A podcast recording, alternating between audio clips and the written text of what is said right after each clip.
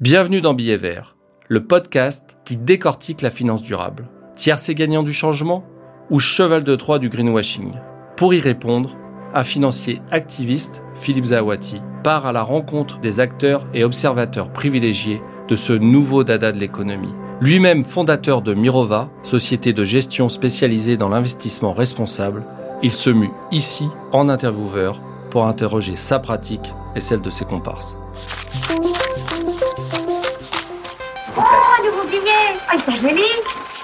Billet vert.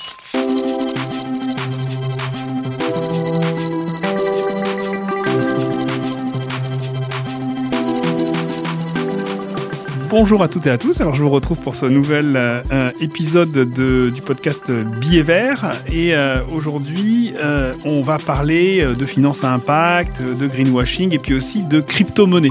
Pour ça, j'ai le grand plaisir de, de recevoir Aurore Laluc. Bonjour Aurore. Bonjour.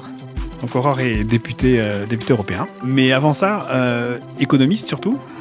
spécialisée notamment sur les questions de la financiarisation de la nature, de, des sujets de régulation bancaire et puis plus, plus généralement un peu tous les, tous les enjeux relatifs à la transition, à la transition écologique. Donc euh, des thématiques que tu as portées au sein de l'Institut Veblen, du nom de, de l'économiste américain du même nom, et un think tank que, que tu as participé à cofonder, notamment aux côtés de Philippe Frémaux et que tu as co-dirigé jusqu'en 2019. Exactement. Et là, tout à coup, gros virage.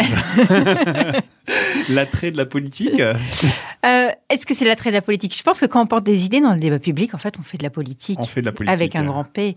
Euh, et c'était ça l'idée de l'Institut Veblen, c'était de commencer à porter des idées qui nous semblaient utiles, justement, pour la transition écologique dans le débat public. Et puis, on travaille... Euh, avec des entrepreneurs, des syndicats, des chercheurs, des politiques. Et donc, au bout d'un moment, effectivement, on, on se dit qu'aller porter ces idées-là directement, euh, dans les enceintes politiques, ça peut, euh, ça peut, être, ça peut avoir du sens. Et donc, du coup, effectivement, en se tournant, tu es élu députée européenne sur la liste place publique. Mhm. Et donc, au Parlement européen, tu sièges dans la commission des affaires économiques rapportrice notamment du semestre européen. Donc c'est l'instance qui coordonne les, politiques économiques euh, entre les États membres, c'est ça?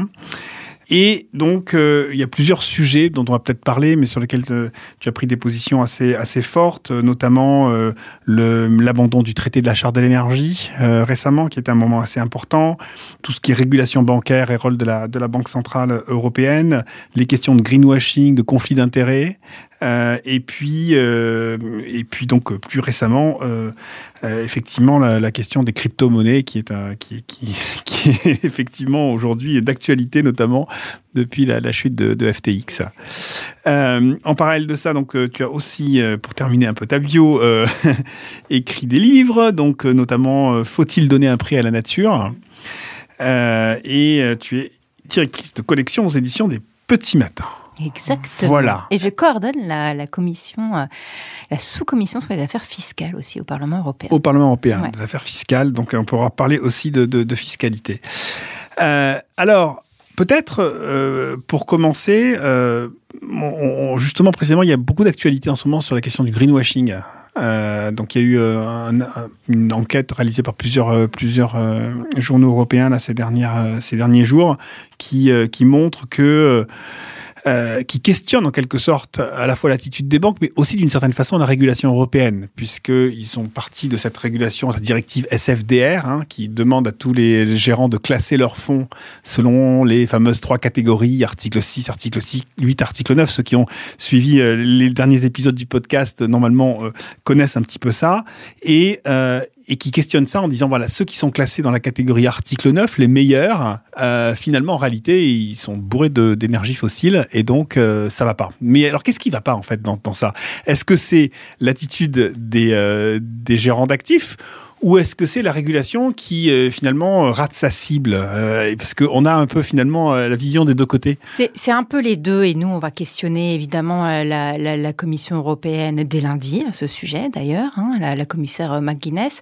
mais moi je dirais qu'en fait j'étais pas extrêmement étonnée non plus de ce que j'ai lu. C'est-à-dire que je me suis pas dit, oh là là, euh, je tombe de ma chaise, etc. Pourquoi? Et c'est même pas, je dirais, tant la faute des régulateurs et des gérants d'actifs.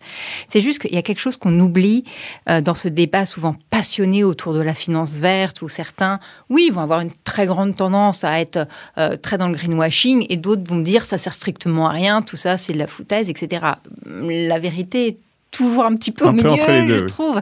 Et on oublie quelque chose, c'est que la finance, c'est fait pour financer l'économie réelle. Et en fait, l'économie réelle, pardon, mais elle est pas très très verte. elle est quand même plutôt carbonée aujourd'hui. Elle est plutôt quand même carbonée. Donc il faut aussi remettre les choses dans l'ordre, à mon sens. C'est-à-dire que ici, évidemment, il faut continuer à travailler sur euh, le fait d'avoir une finance verte. Il faut que les acteurs jouent le jeu. Il faut que la régulation soit plus stricte. Il faut aussi arrêter d'avoir une multitude de réglementations où finalement ça s'empile et on comprend plus rien. Hein. Euh, mais aussi, il va falloir surtout faire en sorte que l'économie réelle, à un moment, soit verte. Parce qu'en fait, si on n'a pas de débouché non plus réel, vert, massif, etc., de facto, la finance, elle ne le sera pas. Enfin, je veux dire, il faut remettre aussi les choses un petit peu dans l'ordre. En, même, en même temps, c'est aussi quelquefois un peu quand même l'argument des financiers qui disent euh, un peu leur alibi en disant bah, l'économie n'est pas verte, donc euh, que voulez-vous que je fasse? Je suis obligé de financer l'économie telle qu'elle est, et qui du coup ne, ne sont pas proactifs pour essayer de changer les choses. Je suis entièrement d'accord. C'est aussi un alibi. C'est aussi un alibi, mais c'est malheureusement aussi vrai. Donc, c'est pour ça que je dis que d'un côté, on a toute une, toute une sphère du côté de la finance verte, entre guillemets, euh, qui va être tout à fait dans des opérations de greenwashing. Certains vont dire, bah, de toute façon, ça sert à rien parce qu'effectivement, comme, comme vous venez de le dire, l'économie réelle, de toute façon, elle n'est pas verte. Et puis, de l'autre côté, on va être dans une forme de pureté en disant, mais de toute façon, la finance, c'est sale, ou la finance verte, ça ne, ça ne sert à rien, ça ne pourra jamais exister, etc. Il faut en mettre, remettre en fait un petit peu d'ordre dans tout ça l'enjeu aujourd'hui, c'est aussi le verdissement de l'économie réelle, c'est aussi le verdissement de la, de la, finance.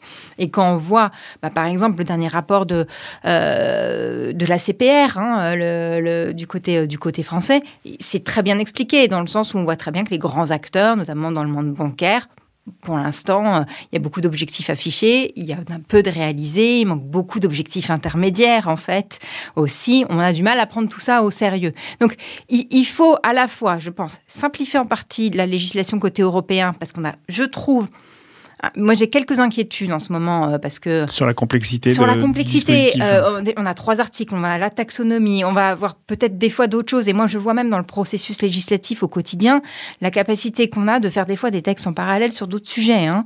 Euh, ça peut être le blanchiment d'argent, etc. Où chaque fois, on a une capacité à réécrire nos propres définitions les uns les autres en parallèle.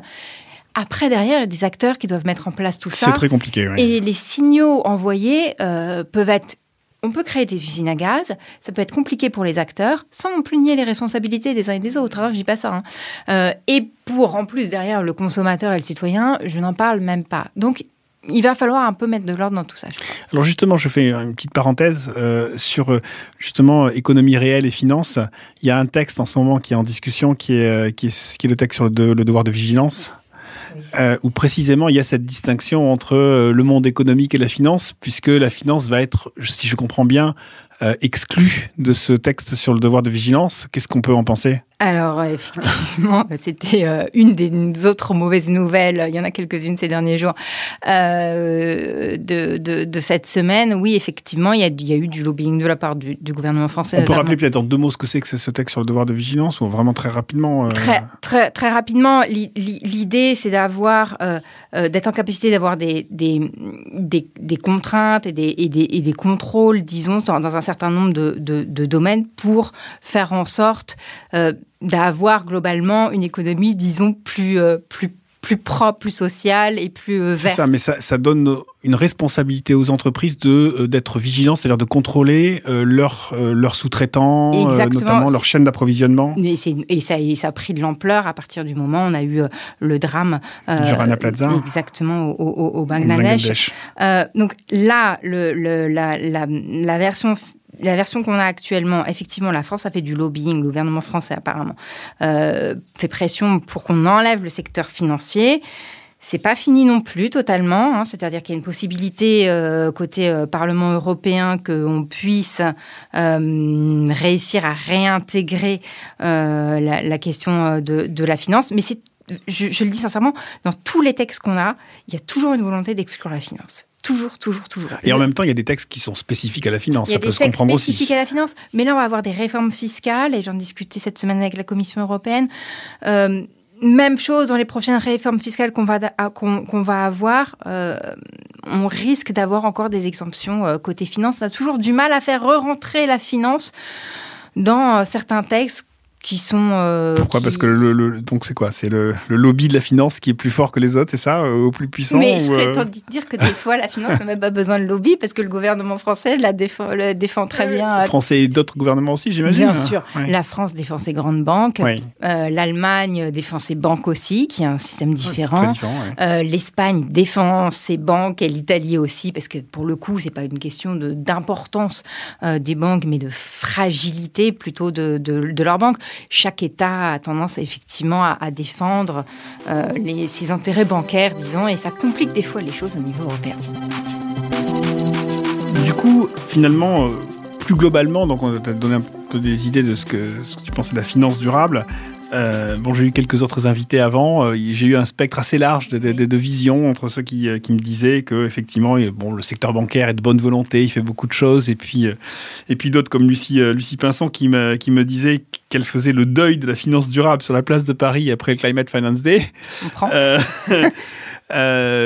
donc voilà, tu es un peu entre les deux, c'est ça. Enfin, qu'est-ce qu'il faudrait faire? C'est quoi on, a, on a vu ces, ces, morceaux de régulation assez importants depuis 5 ans maintenant entre SFDR, CSRD, MIFID, donc toutes ces, directives qui ont quand même structuré un petit peu le monde de la, finance durable.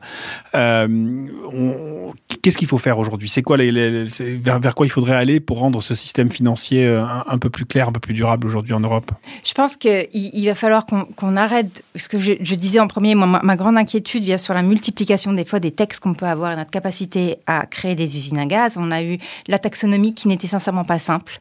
Euh, et qui en est au, enfin, au milieu du guet pour l'instant encore. Et qui en est au milieu du guet. Mais euh, il y avait également le projet de taxonomie sociale, oui. qui, euh, moi, sincèrement, en termes d'usine à gaz, ça se posait là aussi. Et je serais. le fait que ce soit plus ou moins abandonné. C'est plutôt une bonne chose?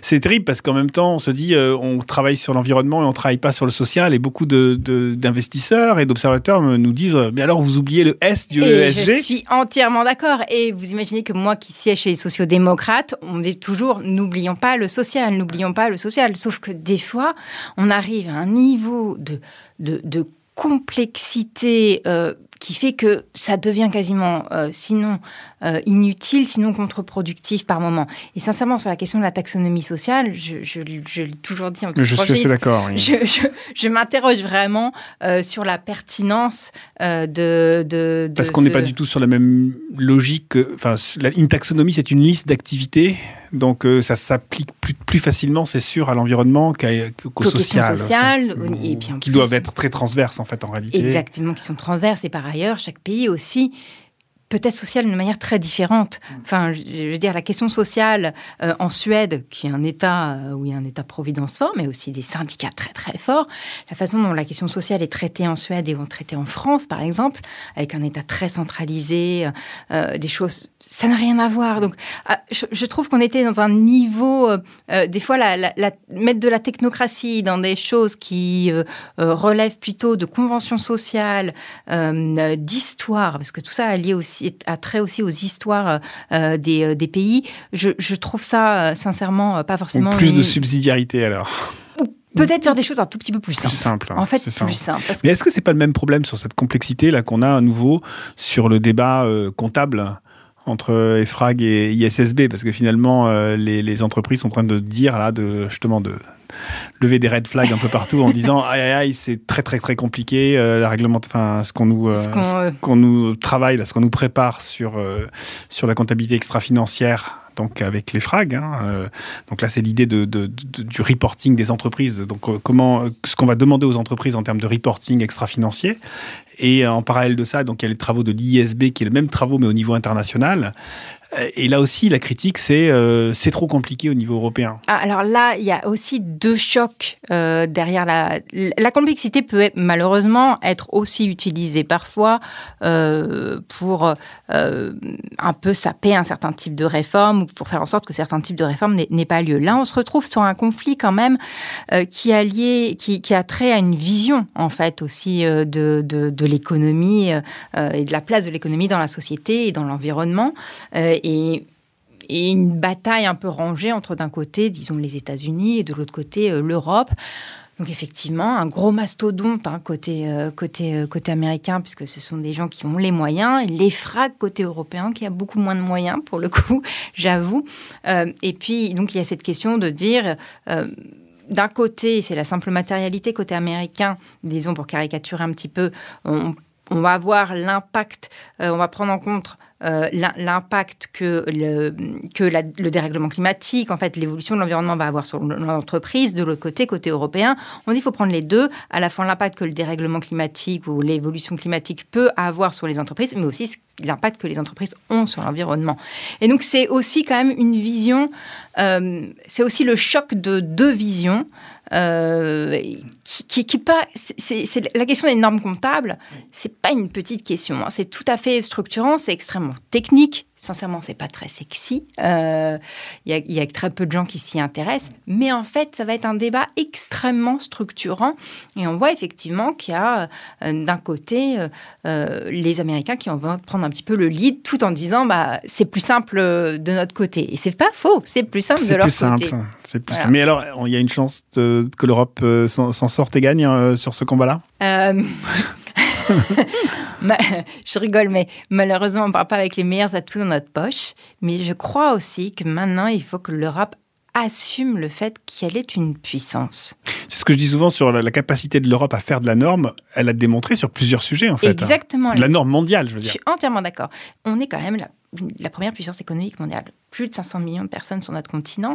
On est en capacité de faire des normes. Il faut un moment qu'on s'impose. C'est ça. Dans un monde qui, par ailleurs, mais un monde qui est en train de revenir, euh, un monde de blocs. Hein. On revient à des blocs aujourd'hui et des, tensions géopolitiques excessivement fortes et qui ont des conséquences sociales, on le voit d'ailleurs, environnementales, euh, humaines avant tout évidemment, euh, mais ça a des vraies conséquences. Et là, c'est un moment où l'Europe doit finir de se construire pour, et assumer sa puissance, que ce soit dans le domaine de la défense. Moi, je pense qu'il faut une Europe de la défense. Dans le domaine fiscal, il faut de la fiscalité, il faut un budget, et il faut évidemment euh, que, par exemple, dans le domaine des normes, qu'elles s'imposent aussi, quoi, tout simplement. On, évoque euh, très souvent donc les, fameux actifs échoués, hein, euh, donc euh, c'est-à-dire ces, ces actifs qui vont potentiellement avoir une valeur très faible dans le futur, donc notamment potentiellement les, certaines compagnies pétrolières certains actifs pétroliers. Et, le le, le risque que ça fait peser sur le système bancaire et sur le système financier dans son ensemble. Alors, je crois que tu as, tu as évoqué dans une euh, tribune des échos euh, un potentiel déstabilisateur euh, comparable au subprime. Mhm. Est-ce que c'est ça aujourd'hui? Parce que j'ai lu par ailleurs récemment que si on si on appliquait à tous ces actifs là un, un, niveau de risque plus élevé donc dans la régulation bancaire, finalement ça pourrait être absorbé très facilement par euh, seulement quelques mois de résultats des banques. Donc euh, est-ce que par six mois et demi Par six mois et demi, hein, ce que je disais récemment. Donc ça veut dire que en gros la régulation bancaire elle demande un niveau de capital face euh, face au, au prêt que, que, la banque fait. Donc là si on considère ces actifs donc pétroliers comme très risqués, ça veut dire qu'on demandera beaucoup plus de capital, mais malgré tout c'est assez absorbable.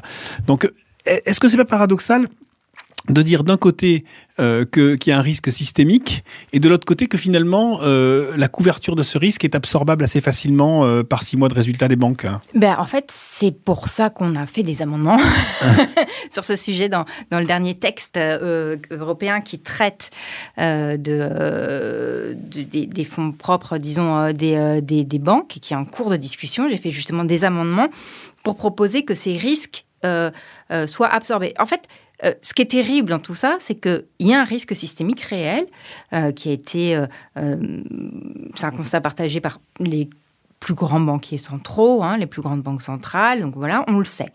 et ça a effectivement un potentiel déstabilisateur. Et on a globalement autre chose à faire, je pense, que de devoir gérer une crise financière ou bancaire, en plus du dérèglement climatique, en plus de la guerre, etc.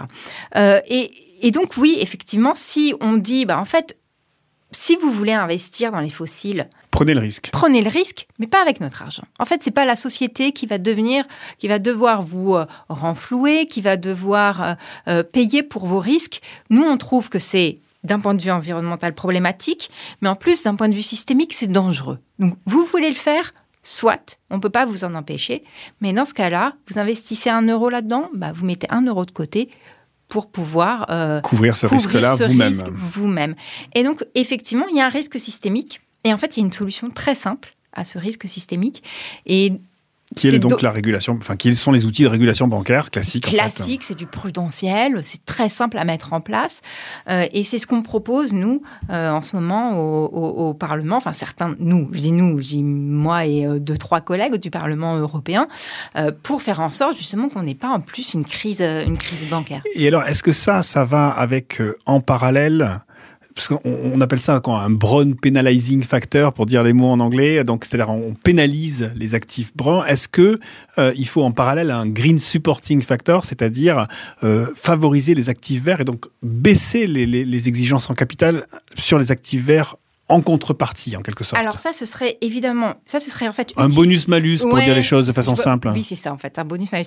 Alors moi, là-dessus, je suis plus prudente dans le sens où je trouve que il faut faire, euh, avec le prudentiel, il faut faire le, du prudentiel. Le prudentiel, c'est pour éviter des risques. Des risques. Hein, des risques systémiques, c'est pas fait à mon sens pour euh, rediriger vers la transition écologique, etc. Je trouve que des fois, certains outils doivent rester, euh, je vais être un peu psychorigide là-dessus, doivent rester euh, faits pour, pour, pour remplir un certain type d'objectif. Et donc, sur le prudentiel, moi, je trouve qu'il faut le traiter, voilà, c'est fait pour éliminer un certain nombre de risques. Sauf à démontrer que ces actifs verts seraient effectivement moins risqués que les autres. Exactement. Auquel cas, à ce moment-là, on pourrait euh, aller dans ce sens-là. Mais après, ce problème, c'est que quand on met un pied dans ce type de porte, moi, je vais avoir des collègues qui me disent, bah, il faut faire la même chose, mais pour les infrastructures. Voilà, ou pour l'éducation, ou pour, la santé. et on n'en finit pas. C'est ça le problème, hein, c'est que dès qu'on commence à mettre des exceptions de ce type, c'est euh, voilà. Donc, le bâton sans la carotte. Mais c'est pas un bâton finalement, c'est pas un bâton. C'est-à-dire vous avez le droit. En fait, prenez ce risque-là si vous voulez, mais votre métier, d'ailleurs en tant que banquier, c'est aussi la gestion des risques finalement. Donc gérez-le, débrouillez-vous, mais c'est pas la société qui doit payer pour ce risque-là. Bon, c'est aussi un, discours que je tiens assez souvent, c'est dire ce qui a été fait sur la finance durable ces dernières années, euh, ça a été ça a été de travailler un peu à la marge du système. Et finalement, on a fait des textes spécifiques sur la finance durable. Hein. Et là, on est en train de parler des textes qui régissent la finance, donc le cœur du système. Est-ce que là, on n'est pas en train de s'attaquer vraiment au dur? Donc, c'est les textes, les directives CRR sur la, la, la, la directive donc euh, sur la régulation bancaire. Va arriver aussi bientôt, j'imagine, une refonte de, la directive Solvency sur sur les assurances, la régulation des assurances. Et donc là, on n'est plus en train de parler de directives spécifiques sur la finance verte ou sur la finance durable, mais sur le cœur du système financier. Oui, c'est tout à fait juste. Moi, je, je trouve que c'est une bonne nouvelle. Effectivement, dans le Euh, qui traite de la question de l'assurance, on a déposé à peu près le, même, le même type d'amendement. Bien sûr. L'idée, c'est vraiment, euh, et on parlera toujours tout à l'heure des cryptos, même chose. En fait, je, je trouve qu'il faut maintenant arriver à un moment où on ne fait plus des textes à la marge, mais on intègre à chaque fois ce qui est essentiel dans les textes essentiels, tout simplement. Parce que c'est pas euh, la question environnementale, c'est pas quelque chose à la marge. Enfin, voilà, c'est au cœur de, de tout, hein, globalement. Euh, donc, euh, toute l'idée, en fait, à mon sens, est vraiment, et, et moi au Parlement européen, je travaille toujours dans cette perspective-là, de dire l'économie doit être au service de la société et la société doit respecter les limites de la biosphère. Et voilà. Et donc, il faut remettre à chaque fois l'économie à sa place. On parlait tout à l'heure du semestre européen, euh, qui est la coordination des politiques économiques au niveau européen. Euh, la réforme que j'avais proposée était de dire que on peut garder la croissance du PIB, aucun problème. Mais la croissance du PIB ne pourra jamais rien nous dire sur le niveau de CO2 c'est pas son rôle. Sur la perte de biodiversité, c'est pas son rôle. Sur l'état de la pauvreté, non plus. C'est c'est le PIB. Hein. Euh, donc c'est pas fait c'est pas fait pour ça tout simplement. Donc l'idée était aussi de d'ajouter d'ajouter de compléter le PIB avec des indicateurs une bonne, idée physiques et sociaux et ça nous permet par ailleurs de dépasser ce clivage entre croissance verte d'un côté, décroissance de l'autre parce que tout ce, tout ce débat un peu qui est revenu plusieurs fois sur faut-il remplacer le PIB par un autre indicateur est un peu stérile quand même. Hein. Il y avait eu la commission Stiglitz euh, il y a quelques, quelques années. En fait, ça aboutit jamais à rien parce qu'on essaye de recréer un autre indicateur synthétique qui est, qui est tout aussi problématique que, que le PIB, enfin qui a d'autres, d'autres types de biais. Exactement. Alors qu'en fait, il faut effectivement sans doute avoir des objectifs de politique publique qui sont, qui sont un peu multiples en fonction, des, en fonction de ce qu'on cherche à faire, oui, sans doute. tout à fait. Et puis on oublie aussi que le, le, la croissance du PIB euh, on y est attaché, en fait, euh, d'un point de vue censé sentimental parce que c'est c'est les c'est les 30 glorieuses en fait, les 30... Hein. Oui, mais pendant les 30 glorieuses, il y avait une, espèce de corrélation très forte entre la croissance du PIB et la croissance du bien-être. Les deux allaient de pair, ce qui n'est plus le cas maintenant. Non, ça, décroche totalement. Euh, c'est-à-dire qu'au bout d'un moment, quand, quand on a tout, on n'a pas besoin de plus, on a besoin de mieux. Hein, ça veut dire meilleure répartition, hein, parce que ça ne veut pas dire que tout le monde a tout. Une meilleure répartition des richesses, et puis surtout euh, aussi parce que la croissance du, PIB peut aussi avoir des impacts, ben, on voit environnementaux, mais sanitaires et sociaux des fois euh, négatifs. Hein, c'est pas pas tout le temps que du positif. Donc oui, l'idée est pas de, de moi, je trouve que décroissance, euh, croissance verte, c'est pas ça le sujet. Il ne s'agit pas de croître ou de décroître. Il s'agit de dire que le PIB était un super indicateur pour pouvoir nous dire, après la Seconde Guerre mondiale, est-ce qu'il y a un développement matériel ou pas? C'était ça finalement. Euh, maintenant, l'enjeu, il est autre. Euh, il faut trouver des indicateurs qui viennent le, compléter, mais c'est un effet performatif, c'est un effet très fort. Le PIB, euh, euh, vous ouvrez les, la radio euh, ou vous ouvrez le journal, vous écoutez ou vous allumez la télé, peu importe le matin pour écouter les informations. on va vous donner le chiffre de la croissance du PIB et vous allez vous dire instinctivement l'économie va bien ou pas bien? Exactement. Il fait beau ou il fait pas beau? Il fait beau, il fait pas beau, il va y avoir du chômage, pas de chômage. C'est voilà, donc il faut aussi l'avoir en tête. Alors, on a parlé, de, avant d'en venir au crypto tout à l'heure, on a parlé de, la régulation bancaire. Il y a aussi le rôle de la Banque Centrale Européenne. Euh, alors, qu'est-ce qu'on peut dire de la politique monétaire finalement dans, tout ça? Est-ce que, est que là aussi, c'est un peu comme la régulation bancaire, c'est quelque chose qu'il faut utiliser avec des pincettes et ne pas lui faire faire ce qu'elle ne peut pas faire? Oui, et malheureusement, euh, comme la, la construction européenne n'a pas été finalisée, on a une banque centrale qui n'est pas épaulée par un budget. Hein, dans n'importe quelle économie, normalement, il y a une monnaie, une banque centrale et une politique budgétaire. Les deux, grands outils, les deux grands outils, la politique économique. Hein. Et en fonction euh, de la situation, on utilise l'un ou l'autre. Le fiscal. Voilà. Euh, là, en fait, ce qui se passe, c'est que souvent la Banque Centrale Européenne, elle doit tout faire. et on lui demande des choses, elle est prise dans un nœud de contradiction absolument incroyable, euh, parce qu'elle doit remplacer le budgétaire qui n'existe pas, et c'est pour ça qu'elle a aussi eu des, politiques monétaires tout à fait expansionnistes. Le whatever it takes. Voilà, exactement. De la crise euh, financière. Elle doit garder ses taux relativement bas aussi, parce qu'en fait, elle a elle a certes le mandat principal d'inflation, mais en fait, la réalité, c'est qu'elle doit faire aussi attention à ce qu'il n'y ait pas de crise des dettes souveraines sur le territoire européen. Or, on sait qu'il y a des pays, euh, je pense à l'Italie, dès que les taux augmentent un peu, ils commencent à être fragilisés sur leurs dettes et il peut y avoir des attaques spéculatives. Donc en fait, elle, elle est vraiment... Euh, et même si j'ai des désaccords avec Christine Lagarde, sincèrement, piloter la Banque Centrale Européenne aujourd'hui, c'est pas simple, hein, sincèrement. Alors, quand on lui demande en plus de s'occuper du climat, c'est compliqué? C'est, oui, c'est compliqué. Après, nous, justement, ce qu'on avait proposé, bah, avant l'épisode inflationniste, on avait toujours dit le meilleur moyen de lutter contre l'inflation, c'est le verdissement de la politique monétaire européenne. Parce que les énergies renouvelables sont celles qui coûtent le moins cher, finalement. Euh, et que l'inflation qu'on a au niveau européen, quand on en a, c'est pas de l'inflation à la surchauffe de l'économie, c'est de l'inflation bah, qu'on est en train de vivre aujourd'hui liée au prix de l'énergie. Liée à notre dépendance, en fait. Exactement, liée à notre dépendance, et sur lequel la Banque centrale elle peut augmenter ou baisser son taux, ça n'aura pas beaucoup d'impact, hein, parce que c'est pas lié à une surchauffe de, de, de, l'économie. Donc on disait toujours il faudrait un verdissement euh, des opérations de refinancement du côté de la Banque Centrale Européenne pour en fait encourager euh, les, euh, bah, justement l'investissement vert sur, sur notre continent pour pouvoir avoir une pression à la baisse des prix, notamment de l'énergie. Ça a commencé un petit peu avec les rachats d'actifs de la BCE qui maintenant sont dépendants de, des politiques de décarbonation des émetteurs. Alors, je trouve qu'il y a une évolution très impressionnante quand même de la Banque Centrale Européenne, euh, que ce soit sur la question du prudentiel, qu'on a évoqué tout à l'heure, ou que ce soit sur les, questions de la politique monétaire. C'est-à-dire que au début de mon mandat, moi j'ai toujours posé à peu près les deux mêmes types de questions à la Banque Centrale Européenne, verdissement de la politique, prudentiel, verdissement du, prudentiel. Et en premier, sincèrement, on me regardait avec un air un petit peu méprisant. Je ne vais pas vous mentir. Et depuis, euh, il y a un intérêt et depuis, il commence à avoir effectivement un certain nombre de, mesures, mais on voit une vraie ouverture d'esprit du côté de la Banque Centrale Européenne et encore plus dans le domaine des, cryptos et de la réglementation des cryptos. Puisque maintenant, ça me fait une troisième question à poser qui est la réglementation des, cryptos.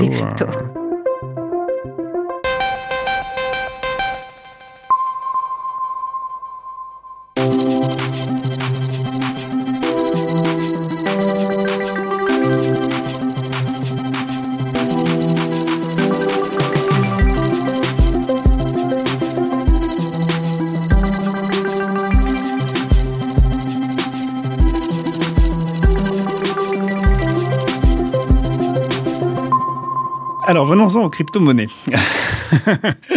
Parce que c'est un peu un des sujets d'actualité. Alors peut-être juste quand même, rappeler un peu ce qu'est-ce que c'est que les crypto-monnaies. Donc hein, c'est des des actifs numériques hein, euh, qui s'échangent euh, entre deux pair à pair, on dit, euh, donc directement sans intermédiaire, sans passage par, par un marché ou une, plateforme centralisée. Et, ça utilise une technologie qui est la technologie de la blockchain, euh, qui, euh, qui est une technologie qui permet de stocker, de transmettre des informations de façon sécurisée. Euh, euh avec de l'aide de, la, de, la, de, cryptographie. Et on dit que c'est une façon de, de, résister à toutes sortes de fraudes. Enfin, au démarrage, hein, ça a été présenté comme une technologie super sécurisée. Et puis, ces cryptoactifs ont été aussi présentés comme un moyen de disrupter le, système financier traditionnel, euh, très euh, justement très centralisé, peut-être très prédateur, et donc euh, d'une certaine façon c'était un peu le côté hippie des crypto-monnaies. Hein. c'est le côté punk, c'est on va on va se déconnecter de ce système-là, et il y a donc beaucoup plus de liberté et, donc moins de dépendance à, à un système à un système centralisé. Est-ce que donc où on en est aujourd'hui de, ça? Donc, euh, il y a le bilan, euh, il me semble, quand même, pose quand même un certain nombre de problèmes. Euh, et puis, et puis, du coup, qu'est-ce que qu'est-ce que le régulateur peut faire dans, ce contexte-là? Alors, c'est vrai que, c'est, en fait, c'est, le, Bitcoin a, été créé en réaction à la crise de, 2008, la chute de Lehman Brothers. c'est 2009, hein, la création du Bitcoin. Hein. Oui, tout ce qu'il y a avant aussi, c'est-à-dire le fait qu'on a eu oui, beaucoup de criminalité au col blanc, euh, des pratiques euh, bancaires, notamment des caisses d'épargne américaines assez, euh, assez exotiques, disons, et, donc une défiance finalement vis-à-vis du, système, financier. traditionnel, très clairement.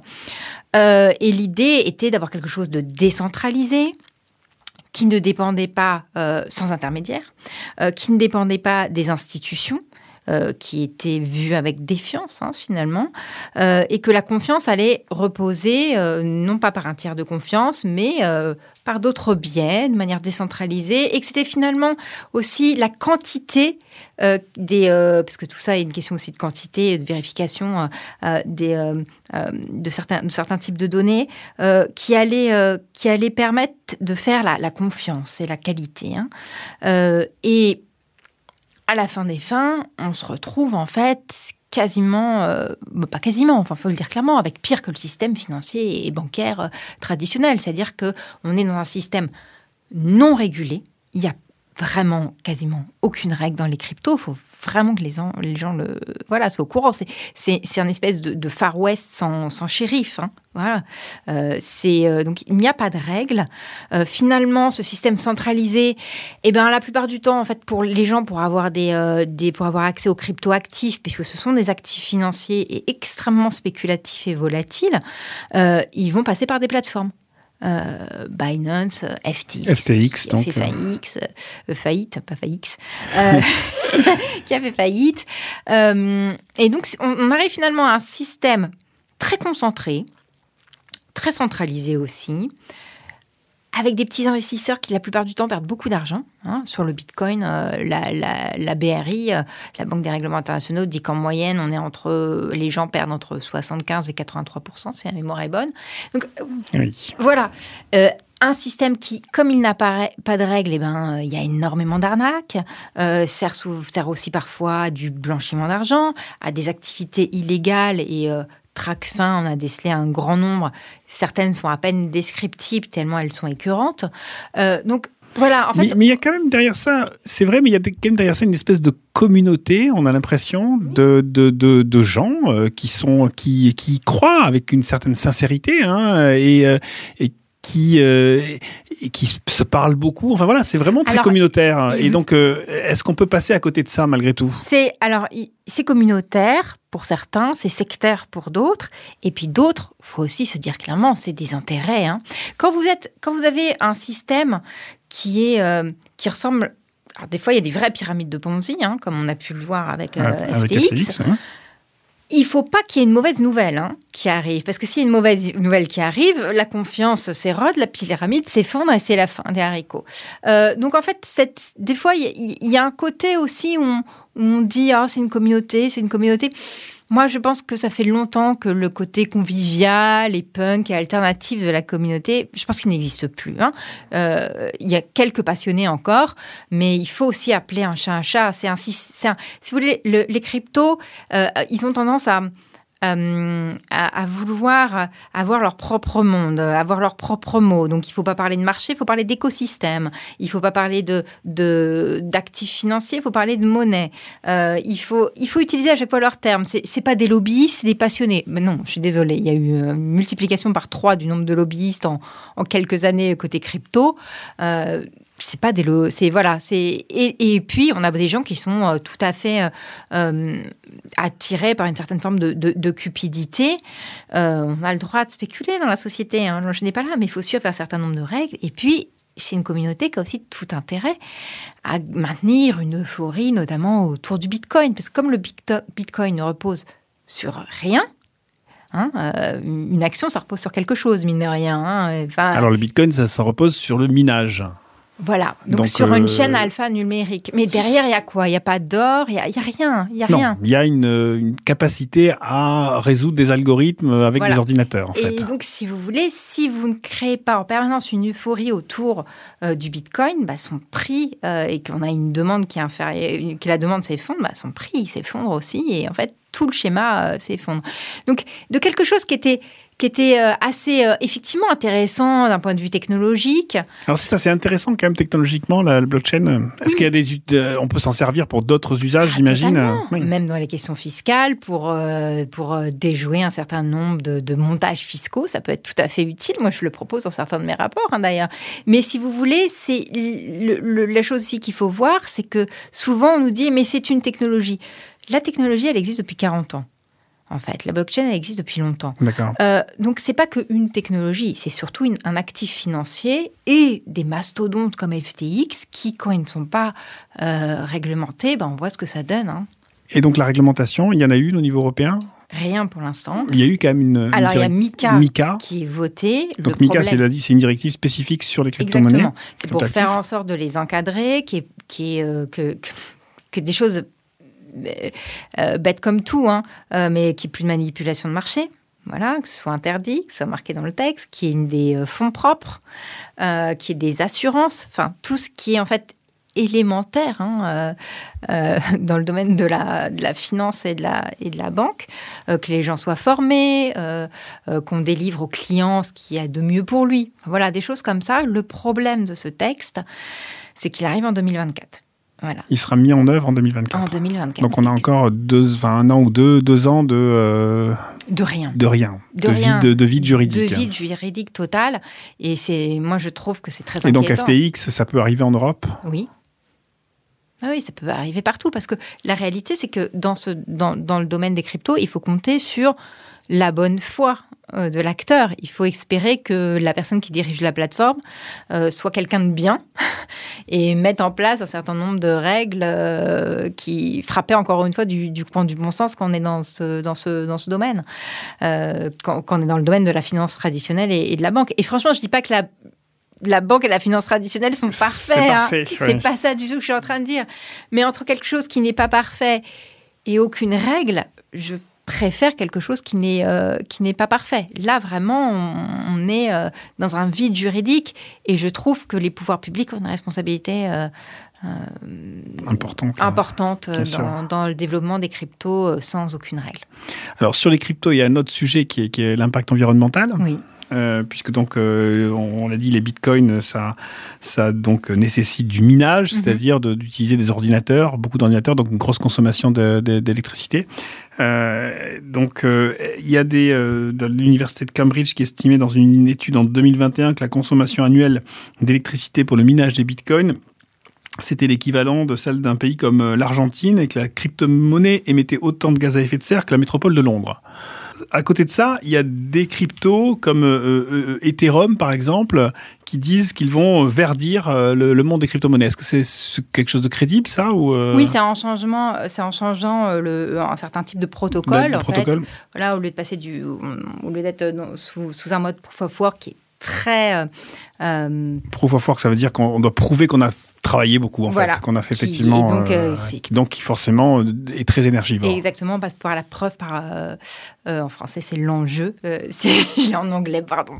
Et en, preuve par l'enjeu qui, elle, consomme moins d'énergie. Beaucoup moins, mais c'est énorme hein, en termes de différentiel de. Donc ça, c'est ça, c'est crédible. Ça, on peut dire qu'il y a des, des, crypto-monnaies qui vont dépenser moins de moins d'énergie. Certains sont passés euh, à effectivement au, au proof of stake et ça, a, ça a plutôt bien fonctionné. Hein. Euh, euh, il y avait quelques craintes au moment du changement, mais ça a plutôt bien fonctionné. Et effectivement, on n'a pas encore les données parce que encore une fois, toutes les données dans le domaine des cryptos sont toujours très compliquées à avoir. Mais il semblerait que les résultats soient soient soient très positifs. donc ça, c'est plutôt une bonne chose. Ça, chose. Et en, revanche, est-ce qu'on peut dire la même chose de euh, ceux qui disent qu'ils vont intégrer des critères ESG dans les cryptos et qu'ils vont faire des, euh, des cryptos euh, responsables et durables? Bah, Écoutez, déjà, commençons par le commencement. Faisons des cryptos déjà régulés. Régulés. Hein on va commencer par ça. Déjà, ce sera, ce sera pas mal. Et après, pour les critères ESG, on verra. voilà. Et là aussi, sur cette question-là, on a euh, potentiellement une bataille de régulation qui se joue entre, euh, entre l'Europe et d'autres, zones du monde, euh, je pense aux États-Unis ou ailleurs, sur les cryptos. Sur les cryptos. Ou est-ce que finalement FTX, peut-être la, faillite de FTX va aussi entraîner une régulation côté américain, j'imagine? Alors, Côté américain, en fait, euh, il y avait tout un jeu du, du côté euh, de l'industrie du secteur des cryptos euh, français en disant mais nous, si c'est si la régulation française est trop problématique, alors qu'il n'y en a toujours pas, on ira on ira aux États-Unis. Je pense pas que le régulateur américain ait envie d'être très tendre sur la question des, des, cryptos. si on entend les propos, par exemple, de, de, Gary Gensler qui dirige la, la, SEC, il est très dur hein, sur, euh, sur les cryptos. Hein. Euh, pour lui, un stablecoin, ça sert qu'à faire de la fraude fiscale. Enfin, voilà, son discours est quand même très, très clair. Donc, je ne sais pas si le régulateur américain a envie d'être si tendre que ça. Euh, en tout cas, là, effectivement, de toute façon, avec, avec FTX, je crois que ça, ça, réveille un petit peu, un petit peu tout le monde et on, on peut se dire que espérer une régulation euh, plus, euh, plus stricte des deux côtés de, de l'Atlantique. Donc les cryptos, ce n'est pas la façon dont s'invente la finance durable 3.0 comme euh, l'écrivait une journaliste il y a quelques, quelques, ah quelques mois. Non, c'est pas c'est pas ça. Non. Donc tout ce qu'on a dit sur le c'est tout sauf ça. Bon, bah, très bien. Je pense qu'on a fait un, un, un grand tour. Peut-être juste pour terminer, euh, c'est euh, on a l'impression qu'au Parlement européen se crée des consensus. On est aujourd'hui dans une situation, euh, notamment politique en France, où euh, il y a une, hystérisation du débat euh, et euh, une polarisation absolument terrible qui semble, enfin, qui rend quasiment impossible toute, toute avancée politique.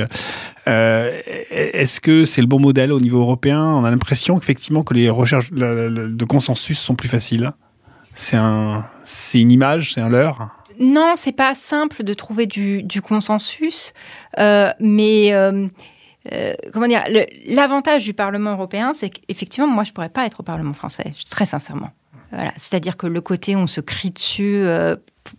On fait des invectives, où c'est un espèce de show permanent, en plénière du moins. J'avoue que c'est, pour moi, c'est c'est pas ça euh, faire de la, de la, de la politique. Mais après, je, je, je, je peux parfaitement entendre qu'on ait des, des divisions, des visions, pardon, les uns les autres tout à fait euh, différentes. Parfois, le Parlement européen peut être un peu trop policé.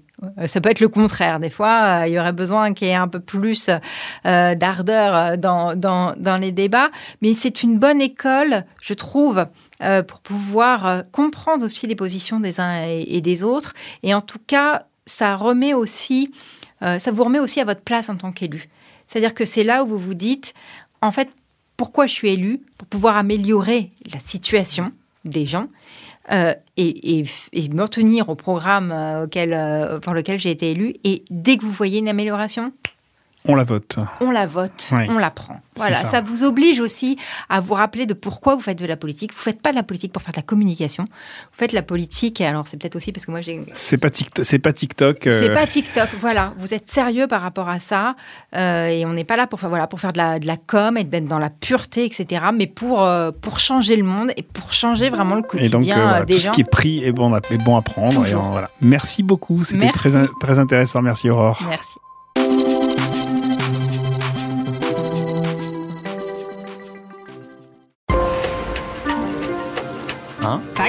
Pour demain. Un pacte pour demain. Le podcast des boîtes qui cherchent des solutions. On pourra toujours pisser sous la douche, si les entreprises ne changent pas leur modèle économique, la transition écologique n'adviendra jamais. Il est crucial de mettre en avant les nouveaux modèles et les mutations des anciens. Alors je te rassure, l'émission que je te propose n'est ni un cours théorique, ni une opération de greenwashing. C'est une conversation claire et honnête sur le chemin qu'il reste à parcourir.